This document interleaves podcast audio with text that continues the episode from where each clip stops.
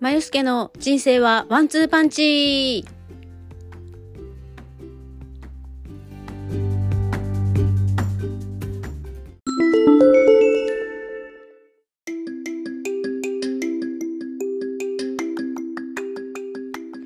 こんばんは、まよすけです、えー金曜日の夜8時38分になってしまいました。えー今日はですねもうちょっとっていうか昼間にアップしようと思ってたんですがなんだか朝からバタバタしていてでちょっと一息ほっとした瞬間にですねちょっと寝てしまってで夜はですね、えーいつもと違ういつもお休みなんですけどレッスンが入っていたので、えー行ってきました。で今ちょっと汗だくだったのでシャワー浴びて今ちょっと落ち着いてこれからこれを取った後にご飯を食べようと思ってます。結構遅い時間なので軽めにね行こうかなと思ってます。でその、えー食事について、えー今日はお話ししていこうかなと思います。で私はそもそも、えー子供の時はぽっちゃりタイプで結構好き勝手に食べている状態。でも嫌いなものも多かったので変食時でもあって。でまあ変食時なのでバランスも悪くて、まあ、ちょっと太ってる。っていう風に父には言われて育ってました。うん、で、えーまあ、確かにね昔の写真見ると結構コロコロしててあこれはまあぽっちゃりなのかなって感じはねしましたけど子供の時ってそんなに気にしてなくて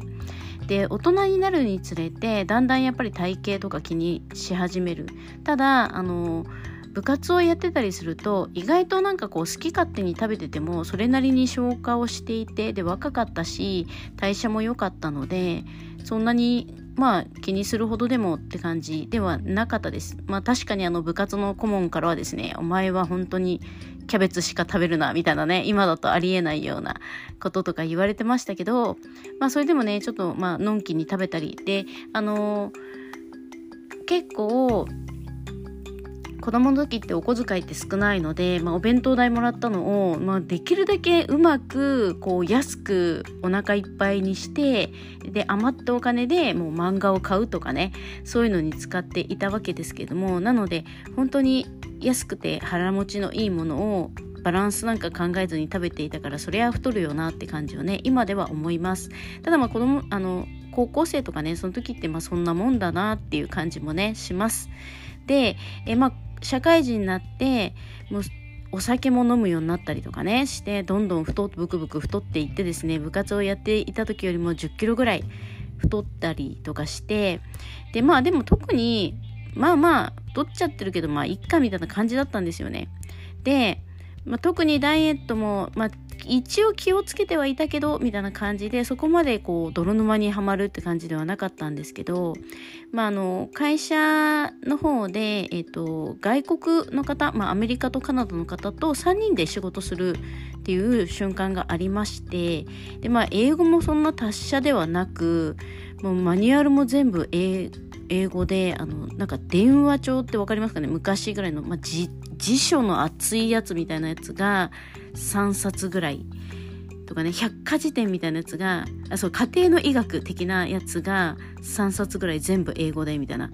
感じででまあもうお二人はね陽気な感じなんですよ。カナダとアメリカでね英語でバンバンって喋ってて。で今笑うとこだよみたいな感じで言われたりとかしても私ももうはあみたいな感じでやっていてでまあ英語とかってね私えあの洋画とか見るの好きだったんでまあ聞き覚えがあったものはと聞き取れるけどやっぱり仕事の専門用語って全然分かんなかったりとかして、まあ、それがストレスで、まあ、今思うと軽い鬱みたいな感じだったんですよね。でもう本当に食事とか取れなくなってきてでそうするともう当然ながら今までガンガン食べてたのが食べれなくなってそれでも普通に仕事してたらがっつり痩せますよねでその時3ヶ月ぐらいで2 2 3キロ痩せてでもそその最初の頃はあ痩せていいじゃんみたいな感じだったんですよねなので食事をしないことがその重大な自分の中の人生のミステイクになるって気づいてなくてでも痩せるんだったらいっかみたいな感じだったんですよね。でも3ヶ月で27キロあ23キロぐらい痩せると当然ながら、まあ、貧血になったりとかそれからもうめまいとかひどかったりもう鬱っぽいので誰とも喋れなくなるみたいな感じになってでも仕事はしなきゃみたいな感じだったからかろうじて昼におにぎり1個食べて1日持たすみたいな。朝も食べないでお昼におにぎり1個だけ食べて持たすみたいな感じで夜も食べないで寝るみたいな感じの生活を、まあ、3ヶ月4ヶ月ぐらいしてでもガリガリあばらも出て大変なことになっててでこれはもうさすがにやばいかもって自分でも思ってでまあ食べるわけですよ。だから食べるともう胃が受け付けないのとなんかまた太ったら嫌だなっていう意識がムクムク出てきてもうそこまで来ると大体皆さんお分かりのように、まあ、摂食障害になっていくわけですよね。で最初拒食症ででも本当にガリガリであの35キロとか4キロとかしかなくってであの顔つきもねやっぱり目とかギラギラしてる感じだったと思うし自分は気づいてないけどなんかもう態度もねあの拒絶みたいな感じだったと思うんですよね。でも私の周りのその仕事の職場の人はなんかまあある意味放置しててくれたし友達もなんかこう遠くから見守ってくれてる気にかけてくれてるけどうるさく言わないみたいな感じの人が多かったのですごく助かったというか、まあ、そこがミステイクでもあったっていうことなんですけどでまあそれでいよいよもって寝てても自分の骨で朝起きると内出血してあざだらけっていう感じになってきてでさすがにやばいかなって思ってた時に父がなんかその痩せた私に初めて気づいたみたいでもう半年以上経ってから「なんだお前気持ち悪いななんでそんなガリガリなんだ」みたいな感じで言われてそれもなんかすごくショックっていうか悔しいっていう感じになってでまああのちょっと食べなきゃなって思ってたんですけどいや食べたら吐いちゃうみたいな感じになっててでまあそれでやっててでだんだんこうまあ、それでも根気強く食べるようにしてたら食べてちょっと体重増えてきたんですよね。でもそしたら今度は増えたくないっていうその感情が出てきてでまあ食べたら吐くみたいな感じになっていた時期がありました。これは過食嘔吐ってやつですね。で、えー、そうなってくるとあの吐いて胃液で歯が溶けるみたいな感じでなので今私は奥歯とかが結構全部入れ歯部分入れ歯みたいな感じになって自分の歯がないみたいな感じになっているので本当にあの今そういう状態にある方はあのお医者さんとか行ってメンタルケアをしたりとかしてあの早めに治した方がいいです。私の時はまだ心療内科っていうのが前もねこれちょっと多分ポッドキャストで話したと思うんですけど心療内科っていうのがまだポピュラーでなくてで精神科とかにね行くわけですよね。で精神科に行くっていうのがその親の世代からしてみるとなんかこう重大な過ちみたいな感じだったりとかしてなかなかそれも言い出せない状況ででまああのそうこうするうちに、まあ、だんだん自分でもこれは本当にまずいと思って太ってもいいからちょっとでも食べなきゃっていうので食べ始めたりとかしてちょっと体重が3 40キロ弱ぐらい39キロとか38キロぐらいになって、まあ、そこに来るとちょっと安定してきて、まあ、ちょっと食べてみたいな感じ。ただ以前のようにはガンガン食べるっていうのはできなくなっていてでそうこうしていて、まあ、仕事で忙しくって不規則になって夜食べないけど昼食べがっつり食べてまた持たすみたいな感じ。一日一食生活がそこから始まっていてでこの仕事になってからもなんか私多分消化器官がもうバカになっていてあの食べるとなんか胃が重たくって動けないみたいな感じに自分の中で思っていてでそれもあの私が今勉強し始めていて副腎疲労とかの症状であの栄養が圧倒的に足りないから、まあ、自律神経のバランスも崩れてでその消化器官もあの長い間食事を夜しか食べない。でずっと食べないで一日中いて夜だけがっつり食べると、まあ、それは消化不良を起こして朝起きても食べれないっていうのがね無限ループにつながっていくわけですよね。であのそれでもやっぱり両親の介護とかのストレスがあったから食生活を今から変えようとかそういうのもなくってあのそういう状態をずっと続けてました。でなぜか、えっと、母が去年亡くなって父も去年の母が亡くなる2ヶ月ぐらい前に施設に入ってもらってで自分一人の生活が始まったわけですよね。でその時に頭ではすごくあのこれはなんか解放されたって感じであのもちろんねあの手続きというかいろいろあったり父の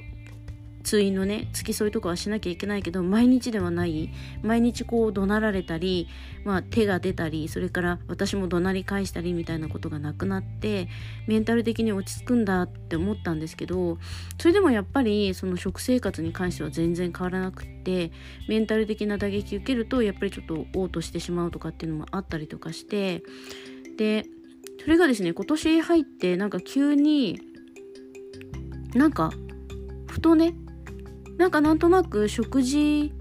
ちゃんとしないといけないかなって気になってたんですよね。ただまあ禁酒の方とかの症状が結構悪くてあのそっちもあったのでそっち先回しにして、まあ、漢方ね失敗したっていう話もしましたけどそういうことをやっていてそこでおとあの私の友達が分子栄養学っていうのを紹介してくれてそこからあのポッドキャストを聞き始めたりとかしてで今はその、えっと、1年間ずっと見れる5月から始まってる勉強を、えっと、講義時代は終わってるんですけど今ちあのゆっくりゆっくり進めてます。あの一気にやっても覚えられないので、まあ、1回見てメモってもう1回聞いてメモってみたいな感じを繰り返してるのであと今3分の2ぐらい終わってあと3分の1ぐらいを、えっと、夏中に終わったらもう1クール2クールぐらいねもう1回聞き直せるなと思っていて、えー、やってます。はい。で、それでですね、朝ごはん食べるようになったんですよね。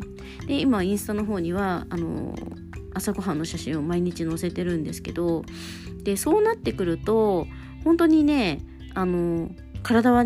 とかにすごく変化が出ました。まずえっと食事を始めて朝ごはん食べ始めて2週間ぐらいで筋肉の状態がすごく良くなって今まではあのカスカスな状態ビーフジャーキーみたいに硬くなってる状態であの疲労もすごいしあの朝起きてもなんとなく辛いけどメンタルで引き上げてコーヒー飲んで乗り切るみたいな感じだったんですけどそれが減ってきました。ただ今も、えっと、夜まあ、昼が基本的にあの仕事が入ってることが多いので基本的にお昼に食べれなくってえ朝食べたら夜までもあの持たせちゃうとかね。で夜は仕事に行く前結構2時間ぐらい前にちょこっと食べて、えーとそのまま帰ってきたら、まあ、食べれそうだったらちょこっと豆腐みたいのを食べるとかねしてますけど、まあ、そういう感じです。はい。で私この後ね食事なんでもうちょっとしたら切り上げますけれどもあのやっぱり食事ってすごく大事でその先生も友達も、まあ、中医学勉強してる友達にも言われたことがその当然ながら人間の体ってエネルギーで動いていてそのエネルギーが食事から取れてない状態だと何をするかっていうと筋肉を分解したり髪の毛生命に直接いあの関係ないところあってもなくてもまあいっかっていうところからあの栄養を取っていくので髪の毛細くなったり薄くなったりそれから私がもう悩みの種の歯がもろくなったり口内口腔内の環境が悪くなったりそれから筋肉が、えー、運動してたりしてもどんどんなくなっていく状態。あのふにふにの状態で力入れても筋肉が入らないとかね。で当然ながら骨もカスカスになっていく状態になっていくっていう風に、えー、勉強しました。で、えっと、とりあえず朝はあの頑張って、えー、起きてですね作り置きお休みの日にいっぱい作り置きしといて今日はこれ今日はこれ最近これ足りないから豆腐足そうみたいな卵足そうみたいな感じでやってます。うん、まあ多少ね作り置きなんで毎日同じようなものが出てきたりあの偏りも出たりとかするので、まあ、そういう時は夕飯でちょっとお魚食べたりお肉食べたりとかして、えー、やってますけれども。ね。でだからあの食事って本当大事なんだなっていうのとあと私はなんかこう1から10まで体にいいものを取っていないといけないってなると苦しくなるしまあ例えばオーガニックとかね、無農薬とかのものって割高だったりするので、まあ、一人で生活して食べてて、えー、これから色の家のね修理とかでお金がローン生活にあるってなるとそんなにたくさん食費に避けないわけですよね。なので、あのー、その中で必要最低限のものを取っていくとか例えばスーパーとかだと農家さんが育てたものをなるべく買うようにしたり真ん中辺にねあったりするので野菜売り場のねそれを取ったり、まあ、それも農薬とか使ってるかもしれないけどまあでも誰かね誰が作ったかって分かるものとかまあでもスーパーのものでもあの良さそうなものを選んで買うとかっていうのとあと調味料をなるべく生成されたものは使わないようになりました。で一番大きいのはやっぱお砂糖とお塩。あと小麦粉類もちょっと避けていて小麦粉の代わりになんかねおからの粉とかねあと米粉とかあるのでそういうのを使ったりとかしてます。でご飯も、えっと、白米自体がそれほど私好きでもないので、えっと、雑穀米をね毎日あの炊いたのを冷凍しといてでレンチンすると良くないっていう意見ももちろんあるんですけど、まあ、そうも言ってられないのでレンチンしながらあの食べていたりとかします。でお味噌汁も、えっと、大体最初に2品ぐらいの具で作ってえっと1日ごとにちょっと足していくとかね。あの別のものをちょっと足すとかいう風に、えー、して最後まで食べたりとか、まあ、23日同じお味噌汁がちょっとバラエティが変わってくるみたいな感じで食べてたりします。はい、なので、えっと、栄養学とかについては、えっと、また、えっと、勉強したものをこれからお仕事の方のね、えー、インスタグラムとかで、えー、発表していこうかなと思ってるんですけどここでもねちょこっとお話しします。あのえっと覚えたことをねアウトプットするのも大事なので、えー、やっていこうかなと思います。で心もねあの前よりもすごく前向きになってきたしあの前言ってたお金に関する悩みとか出た時今回みたいにローン生活とかなって前だったらすごく不安でもうドドーンと落ち込んでどうしようどうしようみたいな感じだったけど今はねまあまあまあなんとかなるかみたいな。とりあえず体が元気ならなんとかなるかみたいな感じになってきました。そうなんですねだから今日はねあの昼間にお仕事関係の新しい試みをやったりとかしててあのお休みだったんですけどちょっとお仕事関係のねことをやってたので、えー、こんな時間のアップになってしまいましたはい。ということで、もう9時になってしまうので、そろそろね、え終わりにして、えー、ご飯を食べようかなと思ってます。はい。ということで、来週また、えー、今回は、あの、今回っていうか次回はね、多分、一周期があさっての日曜日にあるので、まあ、そこで多分きっとおばとかにまたごたごた言われて愚痴っぽくなるかもうそこはもう忘れて、えー、なんか面白いことね趣味のこととかを話すかアメリカの生活の思い出を話すかいろいろ変わってくると思うんですけどその辺をねお話ししようと思ってます。それでは皆さんまた来週まで元気に。